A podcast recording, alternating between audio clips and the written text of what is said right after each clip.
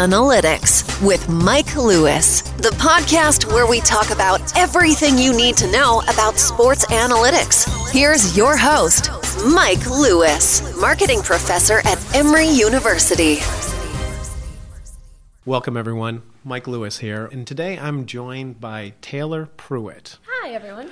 So we're going to do something a little bit different on this episode of the podcast. Okay, so one of the things I mention all the time on the podcast is that I'm a professor at Emory University, and I do a lot of work in the sports space. A lot of the purpose of this podcast is to provide content for, let's say, aspirational folks. So people that are interested in a career in sports.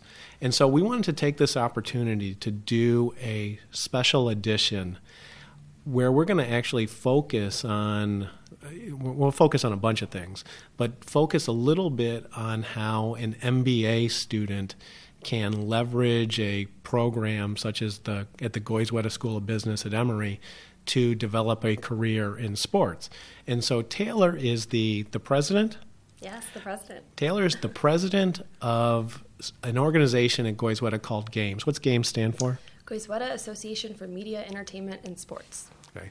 And so the format's actually going to be a little bit different. Rather than me doing the interview of Taylor, I'm going to actually let Taylor drive the conversation. We also have a live audience for this, so we will hopefully have an opportunity to hear from many of the...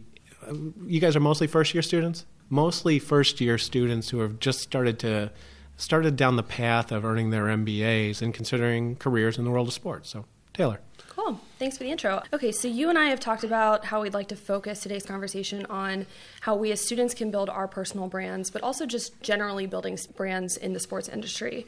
So to make sure that all of us here are on the same page, could you maybe outline a couple key elements that you think go into building a personal brand for an athlete or a brand for the team? So what are really the key elements there? Well, that's an interesting question. It's actually something I have mixed feelings about, because when I think about branding in sports and people building personal brands, it's almost like I want to think back to an older time, yeah, where, let's say, the game was a little bit more pure.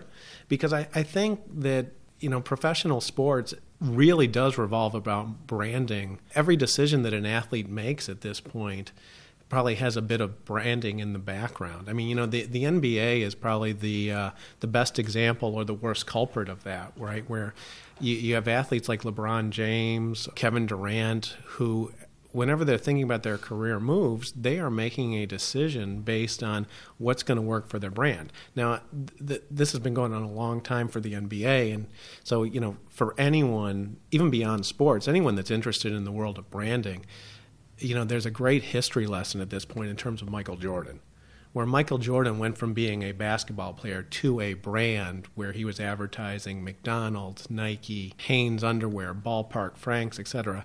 And that's become the blueprint for athletes across the board, and especially in the NBA. Yeah, and actually I think that's a cool point. We often think of Michael Jordan versus LeBron James as the player. Can we talk about them? Could you talk about them a bit as their brands?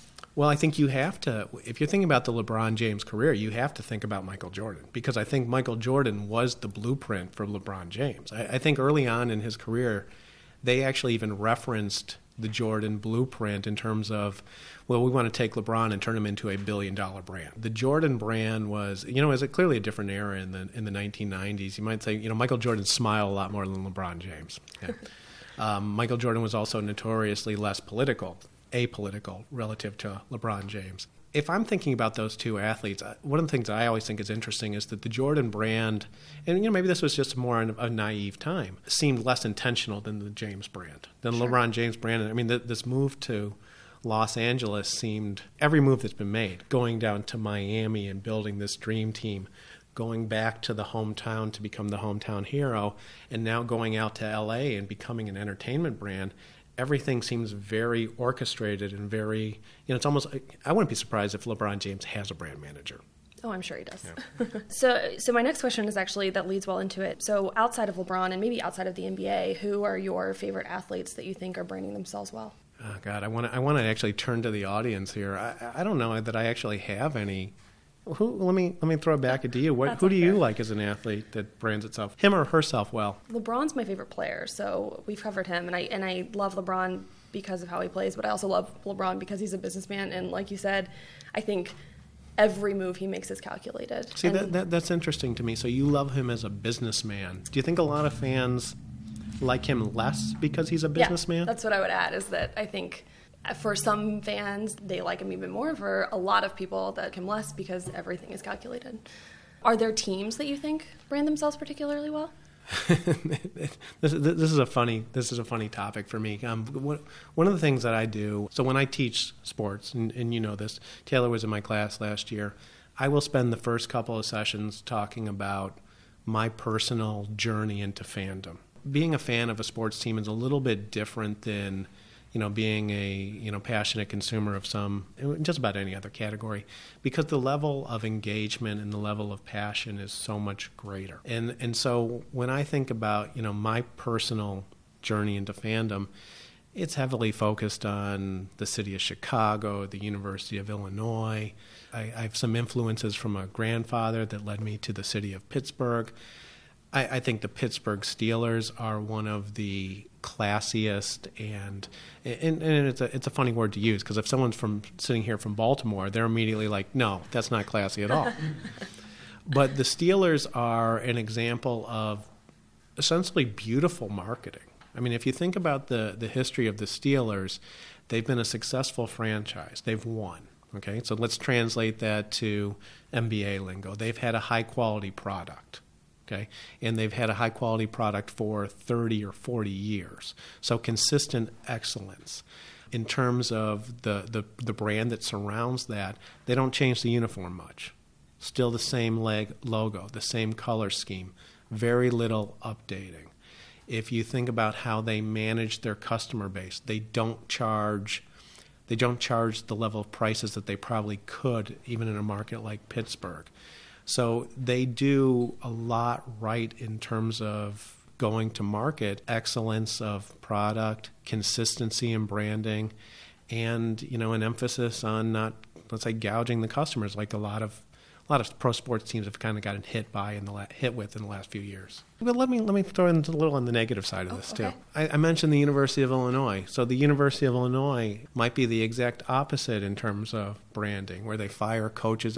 You know, the Pittsburgh Steelers have had, I think, three head coaches since about Chuck Noll probably started there in about 1970. So three leaders from 1970 to 2018. Truly remarkable. So do you think then I guess what I'm kind of getting from that is that for teams maybe in general, less than athletes, it's more about, are you already a fan, so you're going to like their branding? Are you predisposed to have a positive reaction to the decisions that team makes and how it aligns itself? So this is one of the key things about sports. Sports organizations all have marketing groups. And they invest heavily in their marketing groups. They have CRM systems. They analyze all the data they can find in terms of customer satisfaction and customer retention. But here's the dirty little secret. What impact does marketing have on the bottom line of teams? I'm sure they have some, but how does that impact compare to the impact that occurs based on whether or not that team wins? And you added something to it, is like, you know, so some of this seems to come from just where you happen to be, like you're a fan of a given team. And so sports fandom is driven by, you know, aspects of community, where you're born, who your folks rooted for. It's driven by the success of the team. And then, you know, maybe a little bit on the margin is where the marketing group comes in.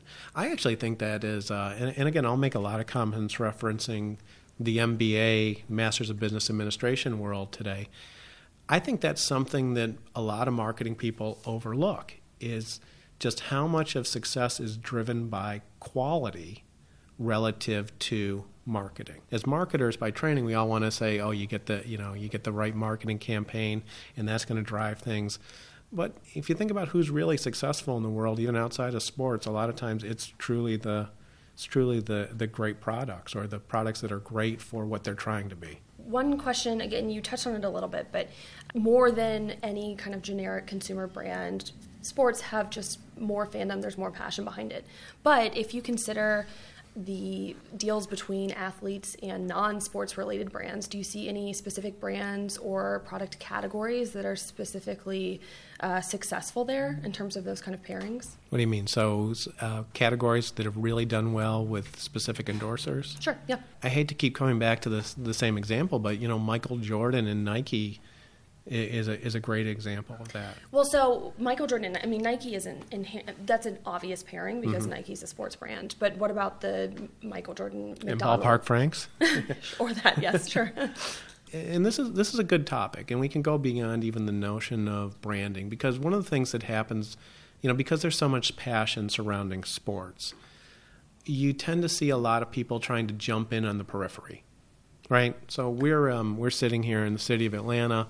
And, you know, at the start of every football season, I think there's usually a Falcons promotion that, you know, where you get a Falcons cup as you go through the drive-through, right? And so, yeah, on some level, it's like, well, why is one brand trying to connect itself to another brand? Where do the Falcons play? They play at Mercedes-Benz Stadium. So why are these brands all trying to kind of get on top of each other and sort of create this kind of layered system? And I think you're right in terms of some of the stuff we're talking about. There's so much passion. There's so much engagement. I might also use the word identity. So it's a very rare product where I'm just looking at some of the brands in the audience, and I see some Fritos and some cans of Coca-Cola. It's relatively local Sweetwater Brewery Company, but it's very rare that people want to say, "Look, I'm a Coca-Cola fan." Right? I'm a Fritos fan, right? But in terms of how people think of themselves, I'm a Falcons fan, or I'm a Braves fan, or I'm a UGA Bulldog fan. That's something much more fundamental. And so other brands want to tap into that. They want to get that halo effect. They want to get that connection to bring it back to their brand. You know, McDonald's wants to get a little of the NFL franchise's glow associated with their product. You know, so you're right. If you're selling basketball shoes, you want a world-class basketball player because he's bringing the expertise and the credibility to that.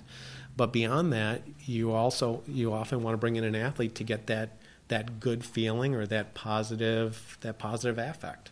Okay, yeah, great answer. Okay, I'm going to pivot a little bit. So today happens to be Election Day. And I was reading an article earlier this week, an Emory News article that you were quoted in, and you mentioned that when you consider a successful team or a successful athlete, considering a successful candidate is a natural extension of that. So can you expand a little bit on what you were discussing in the article? Sure. When I think about part of the reason why I like to focus on fandom, sports fandom, is because I think that's an element of consumer behavior that you can take to a bunch of different places. Okay. And so there is consumer loyalty in a lot of categories. Fandom just ends up being a special one because it tends to be so much more intense. Another area where you probably get equal intensity is in the political realm. Okay. And, you know, you can almost do a little thought experiment. It's like, hey, if I tell someone your soft drink is stupid, they don't care, right? Right. But if I tell them that their political party is stupid, they're getting a little more upset, right? If I tell them that their football team or their basketball team sucks, you know, these quickly veer into fighting words. And so I think there's I think we can learn something by studying these kind of extreme example of consumer behavior. Politics is just kind of a fun one for me. The other thing I like about politics is I do quite a bit of work, not just on the fan side, but also on the player side. And so models, you know, people might call it sort of Moneyball type analyses. So models of who's going to be the most successful striker for a soccer team or second baseman for a baseball club. We can take some of those same type of techniques and apply it to the realm of politics. And so, you know, I mentioned that I teach a course on sports analytics. What I'm really teaching is a course on I'm really teaching a business course. And what I focus in on that is methods and techniques for thinking about how human entities are going to behave. So whether it's, you know, fans or it's soccer players or second basemen, it's going to be the same technique as if we're talking about customers, executives, salespeople. And so it's just, to me, a very natural extension to start to talk about politics as well. It's also, one of the reasons why I like to do this stuff is think about what I'm emphasizing. I do articles talking about who the best sports fans are, or I do articles talking about, you know, politics. It's stuff that gets people fired up, gets people incredibly angry and incredibly passionate. So. Yeah. I think that's a really cool connection. Within this current political climate and moving forward into the future, how important do you think it will be for players, coaches, GMs to take a stand on certain political issues? And I don't mean, you know, specific on one side or the other, but just taking a stand in general. I'm gonna sort of circle around that question without answering it directly, because I think I get a lot of these kind of questions, and a lot of them focus on the NFL and the Kaepernick kneeling type protests. I used to, a few years ago, when people would ask me about the NFL, and a few years ago the big issues were concussions and domestic violence, you know, the infamous elevator with Ray Rice. And, you know, my comments were usually that I actually thought the NFL was a bulletproof league. Didn't seem to matter what happened, they were always going to survive. If I'm the NFL, the sort of the current political climate actually scares me quite a bit, because you've now got a situation where you've got, you know, I'm not going to take sides on this at all for the moment. It's like you've got a protest going on that almost evenly splits your population of fans. If I'm the NFL, God, I don't want to be part of that. And so I've had people ask, you know, should the NFL be getting into politics? And it's like, I don't think, you know, it's not like the NFL had a choice. Right? It's like politics entered the NFL. You know, politics is kind of, it's like growing like a weed at this point in terms of hitting every element of the culture. And I think it's really kind of a scary situation for the teams that, you know, suddenly do you want to have your, you know, politics or teams have, if you kind of go in old school, they were the Atlanta team or the Chicago teams, and everyone in those cities rooted for them. I think we're in a situation where you could almost imagine, oh, that's a Republican team. Oh, that's a Democratic team. For the teams, I think it's incredibly worrisome. And, you know, if I add my 2 cents as a society, I think it's also kind of a frightening trend for someone with, let's say, 51 years on the planet in terms of how a lot of things seem to be splitting up into, you know, team red versus team blue. One more follow-up. Do you have thoughts on the way that the NFL has handled certain issues versus the way the NBA has handled them? It's a tough thing. I definitely have opinions on that. I have a lot of sympathy for the way the NFL has handled it. I think the NFL has tried to negotiate kind of a middle ground. And again, as I say that, I would imagine that almost everyone in the world is upset with me. Right, and that, you know, because most people, and this is the beautiful thing about fandom, right? When you've got so much passion for your side versus the other side, that it's hard to see a middle ground. You know, so I think the owners and the players have tried to come up with something that, and why I think it's kind of a middle ground is absolutely no one is satisfied. Sure. Yeah. Whereas the NBA has kind of gone, I think the NBA has sort of gone all in. I think the NBA is a fascinating league in a lot of ways, where, because I almost associate the NBA almost as more of a pure entertainment product, where, you know, the athletes like LeBron are the equivalent of pop stars at this point. And so in a absolutely star-driven league like the NBA is, the NBA almost doesn't have a choice either. They've got to align with who their stars are, because they're the ones that actually drive the bottom line. Yeah, that's fair.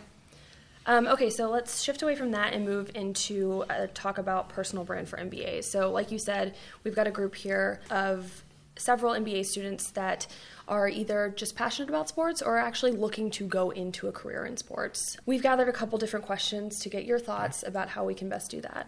So let's start with this. As we start to try and craft our own personal brand and really start thinking about job applications specifically and how we will answer questions in interviews, do you think there's any lessons that we could take from athletes or other figures in the sports industry as we start to craft those answers? I don't think you want to limit it to athletes. So, I mean, if you think, you know, athletes are a great example because they're such a, they're sort of a nice kind of discrete unit that you can look at, and it's something that you can kind of get your head around and think about what they've done and how that those lessons can be applied.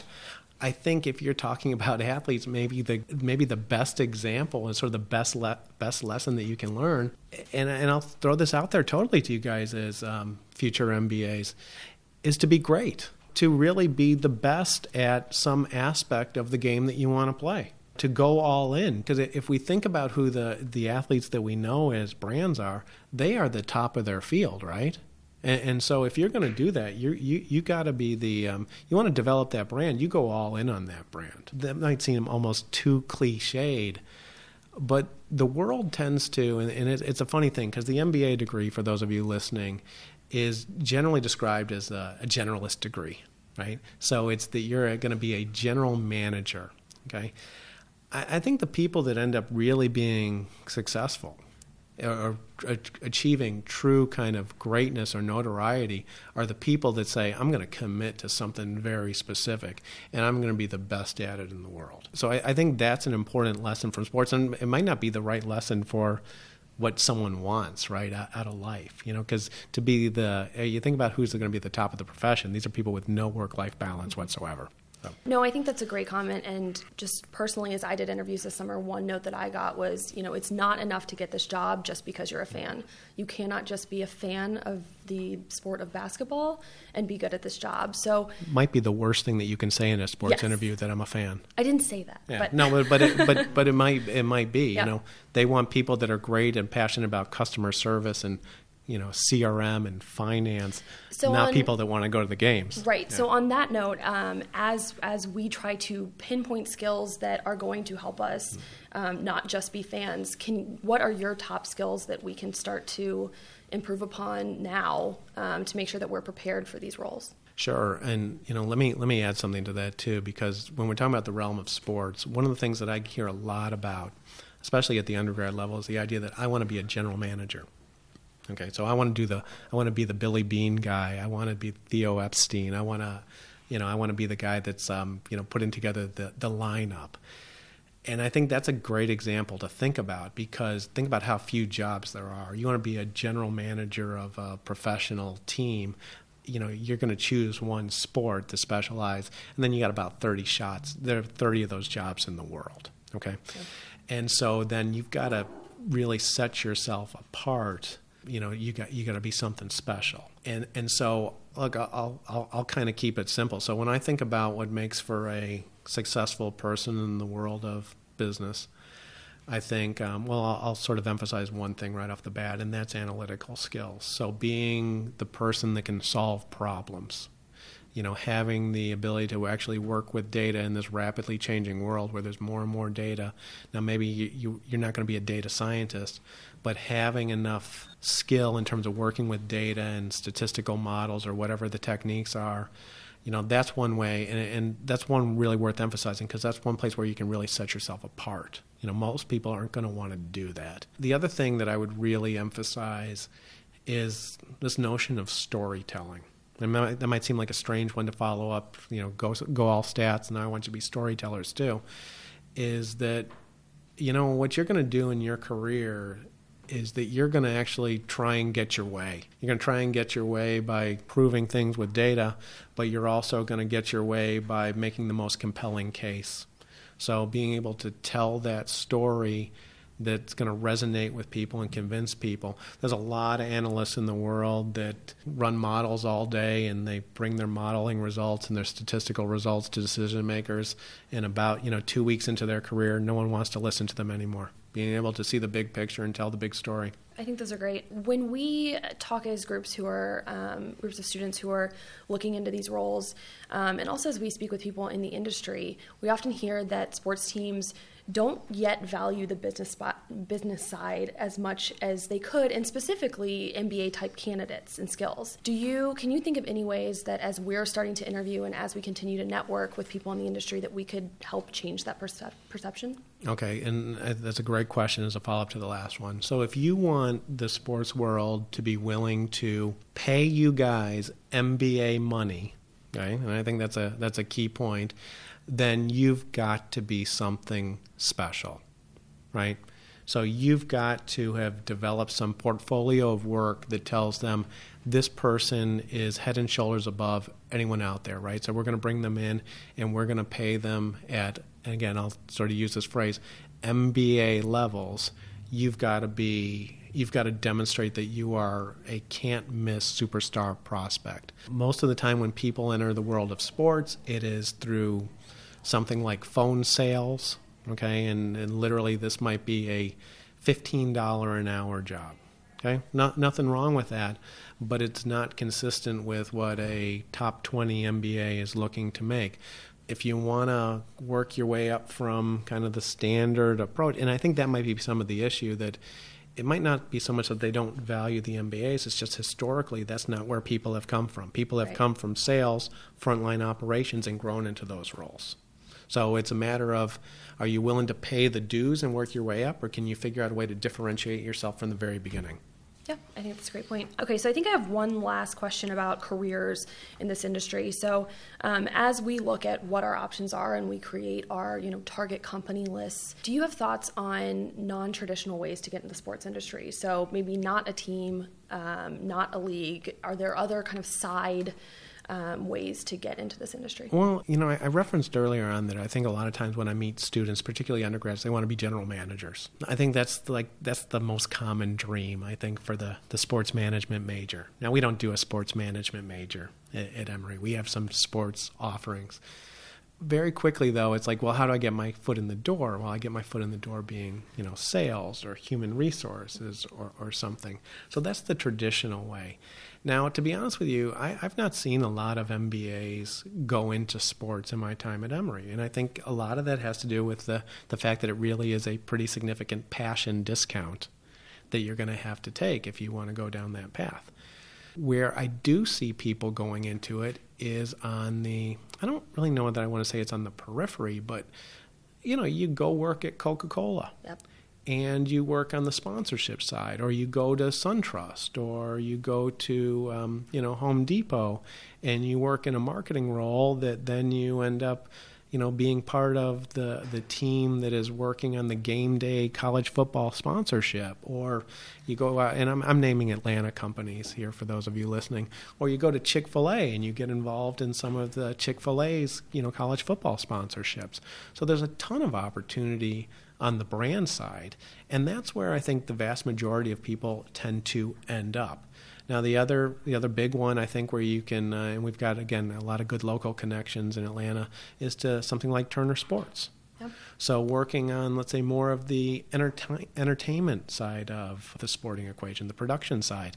So I think there's a bunch of opportunities. I think everyone sort of starts with the idea of, well, I want to run the New York Yankees and make sure that they win a World Series. And then we start working back from there, and we realize, oh, God, you know, I can go work at McDonald's and, you know, work on dealing their national sponsorship deals, right? So there's tons of opportunities, but it's an interesting one because in some ways you're making the decision of how close do you want to be to the game. Can you dig in a little bit on how things change as you get closer to the game? So pace of the work, type of work you're doing. I think these guys all work like madmen. You know, I think it. You know, maybe some of it is it's a sports culture that you go 110%, right? And so I think most of even the marketing guys that I know and the analysts on the side, there's always more work to do, right? And it makes sense, right? I mean, you guys as MBAs, you guys have a few years of work experience. You know, there's no end to the amount of work, the number of questions that a vice president of marketing or a chief operating officer can answer, right? They always want more facts. And so, you know, the people doing the work, it's always going to be endless. And so even though you think, well, sports got an off season and an on season, I don't think there's any off-season. I mean, think about the city of Atlanta, what's happened the last couple of years. There's new venues. One of the teams has moved from Atlanta to Cobb County. Think about moving from Atlanta to Cobb County. That creates all sorts of analyses that you're going to want to do, understanding how the traffic is going to impact consumers, understanding how you're trying to figure out how you're going to move someone that was sitting at the old ballpark to where they're going to sit at the new ballpark, trying to move tickets when the team is rebuilding to, you know, it's a never-ending thing. So the work pace is truly intense in the sports industry. Okay, great. Okay, so I think now, like we mentioned earlier, we've got an audience today from our games club at Emory. A very well-behaved and quiet audience. Very Thanks, quiet guys. Audience. So we are going to open it up for our audience members to come down and ask questions. Hey, Professor Lewis. I had a quick question. I've heard even on the team side, you know, franchises, working for franchises, there's sort of a business side and then there's the sports side. And I'd like to know your thoughts on kind of the differences working on sort of the business side of the team and the sports side of the team. Yeah, absolutely. And it's an interesting question, right? Because I said earlier that, you know, one of the funny things about marketing for teams is that, you know, you can do the best advertising campaign in the world, and it's not going to compare to putting a winning team on the field. So in some ways, the marketer in me wants to go, oh, God, you know, the quality of the team, that's a marketing decision, right? And it's like, so it's like if I'm the Los Angeles Lakers, God, I feel like the marketer in me wants to say, well, yeah, bringing LeBron there, that's a marketing thing, right? But I think people in the industry would look at me like I'm crazy. Mm-hmm. Right, that there's the player side, and then there's the business side. This is just a little bit. I don't want to generalize too much. You know, in general, I think there's going to be more opportunities on the business side, mm-hmm. right? I mean, how many guys are analyzing players in terms of performance? Now, I'll be honest with you guys. That side of the business has grown dramatically over the last few years. You know, I don't want to quote numbers, but I think with some of the local teams, we've seen, in the last 5 years, maybe the number of people doing, let's say, the Moneyball stuff, increasing like fivefold. Okay, so a lot more activity on that side, but most of the opportunities probably are going to be on the marketing side. Thanks. Yeah. Hi, Professor. How you doing?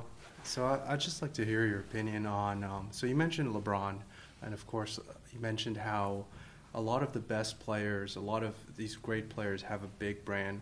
But I'd like to also hear your opinion on. Players who are also great, like Kawhi Leonard for the Raptors, or Demetrius Johnson, who was with the UFC prior as a fighter, but who aren't as known for being as outspoken. So how do you brand players who are great? Those are a couple of interesting brands, right? I mean, so Kawhi Leonard was coming out of, you said the Raptors. I think I still haven't fully adjusted. I want to say San Antonio. Right, and so a guy that's playing in a small market, though a market that gets some attention, you know, the branding challenges are going to be more significant, right? Not playing a lot on national TV, though. I mean, again, San Antonio is a little bit different. I do think, you know, in some ways, the Leonard thing you almost wonder if some of this is personal as well, right? Is there actually an effort to develop that brand, or is that something that the guy actually wants? The other one, who did you mention? So there's a great fighter, Demetrius mm-hmm. Johnson. He's also Mighty Mouse. Yes. Yeah. He's also like Kawhi, not as outspoken, not as involved with media. Yeah, and so for those of you listening, Mighty Mouse was, what do you know what weight he was fighting at? He was fighting at one of the lower weights, and that was one of the main reasons why. I mean, really small. Yes. I want to say you're talking about a 130-pound guy, maybe even smaller than yes. that. And so, you know, in the world of combat sports, so, you know, he's talking UFC, but in the world of combat sports, you know, the thinking has long been that people wanted to see the bigger athletes, right? The heavyweight championships. I don't know that that's actually continued, right? Where you've got, you know, Conor McGregor at a welterweight division, and Floyd Mayweather at probably about a less than 150-pound athlete, I want to say he was fighting at. And the biggest star in that division now is, you know, a middleweight in Canelo Alvarez at 160 pounds. But I do think it's more of an uphill battle when the athlete is smaller, and maybe there's a parallel to when you're operating in a smaller market that you've got to have something to really have something to set you apart. It's also, and I have to admit that I'm at a little bit of, and I know both of these guys, but I don't know how much effort they've actually put into the branding side of it. But it's a good question in terms of, you know, what does the athlete want versus what's actually possible based on where they're operating. So, got it. Okay, thanks. Cool. Thank you. I think I should say your name too, so your parents can pick it up. Nice. My name is Chuck Kantz. Hey, Chuck. Thanks for speaking with us today. Do you think the group that sold the Atlanta Thrashers to Winnipeg regrets that decision with the success of the Nashville Predators and teams like Atlanta United? That was a deal that that was an interesting deal, and I'm not going to claim to have any inside knowledge of. I know people in the previous ownership group, and I also know, you know, some of the people in Atlanta sports media that were very outspoken about the ownership group. And so to go back in time, Atlanta, the group that owned the Atlanta Hawks, and this is the previous ownership group than the current group, also owned the Atlanta Thrashers hockey team. My understanding was that there was very little economic value of that hockey team in Atlanta, and so there was a lot of effort to try and make it, you know. Look, the last thing that a professional league wants to do is have one of their franchises be essentially given away or fail, right? And so, we talk a lot about the teams as brands. These leagues are brands too, and these leagues want to be successful and look successful. And so my understanding, and again, not privy to any truly inside numbers, is that team was just not making it in Atlanta. And so somehow, in some ways, the Atlanta market seemed to actually reject hockey. Now, I'll say this. I'm absolutely fascinated by the Atlanta sports market. I came down from Chicago, which is more of a traditional sports market where there's, historically probably a lot more support for the pro teams than in Atlanta. But the Atlanta sports marketplace has changed dramatically in the last 10 years in terms of the level of local support. I'm not even totally sure why. I wouldn't be surprised if hockey was something that could be more viable in the city of Atlanta at this point. And I think the thing that we always think about in Atlanta now is the soccer team, right? And so just how dramatically successful that team has been, that maybe the landscape has changed. So do they have regrets? I bet you they do. But, at the time, it just didn't seem like something that could possibly work. Great. Thanks. Hi, Professor. My name is Alex Johnson. Nice to meet you, Alex. You touched a little bit about analytics on the sports side, so scouting and research and development, but on the business side, what are maybe some of the initiatives you're seeing that you're really excited about? I've noticed from the outside a lot of clubs are kind of morphing their business operations into business strategy and analytics or business intelligence.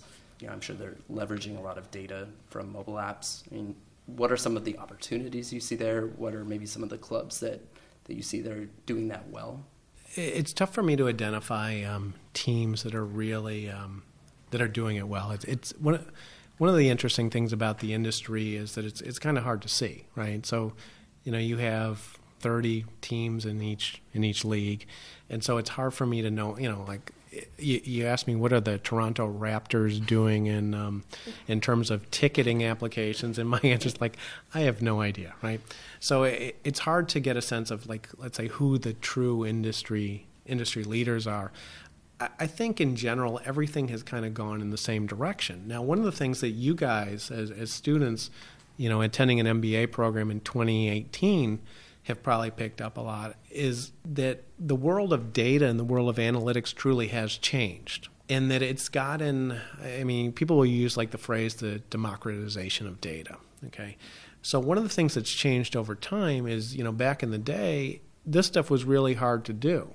And I don't know how common this is for MBA students, but, well, and I'll say this, let's add this to the career advice. If you want to work at a team and you want to have any sort of analytical role, you better bring some skills to that, and skills in particular related to programming skills. So things like R and Python. Someone in the esports industry actually told me that R was essentially dead and go to Python. I don't know. If you're a decent Python programmer and now you have access to all sorts of data, then suddenly you can just about do anything. You've got access to all sorts of statistical packages, to machine learning packages.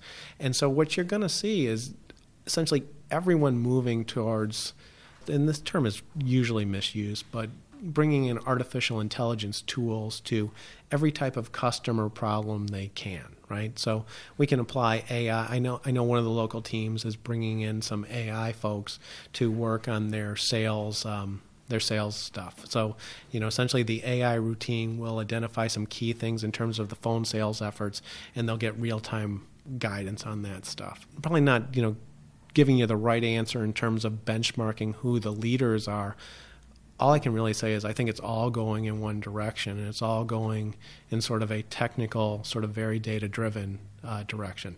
Now, I will add to that that I do think there's an open question out there in terms of how much, and actually this goes beyond the world of sports, how much real value is there as we keep doubling down in terms of the amount of data we look at and the statistical models we build and the AI and the machine learning, how much actual incremental value is coming out of those things?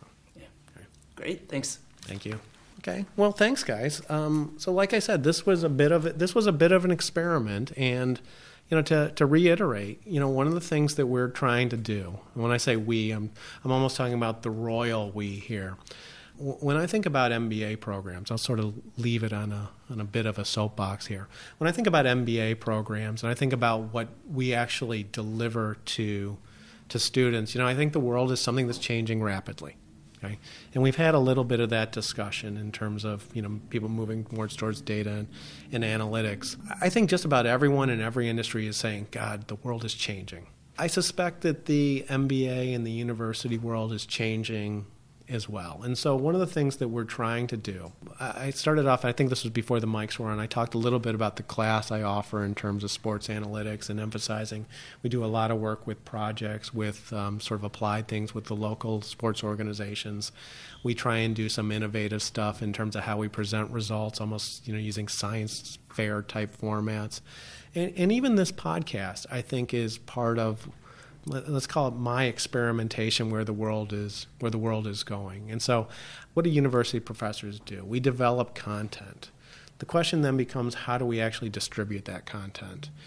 So days like this, talking to you guys as a group and doing it with the mics on so we can, package this and put it out there for MBAs, not just at Goizueta, but just about everyone. It's something we're experimenting with, and we and I hope you guys got some value out of it. Thank you, Taylor. Yeah, thanks for having me. Okay, thanks, guys.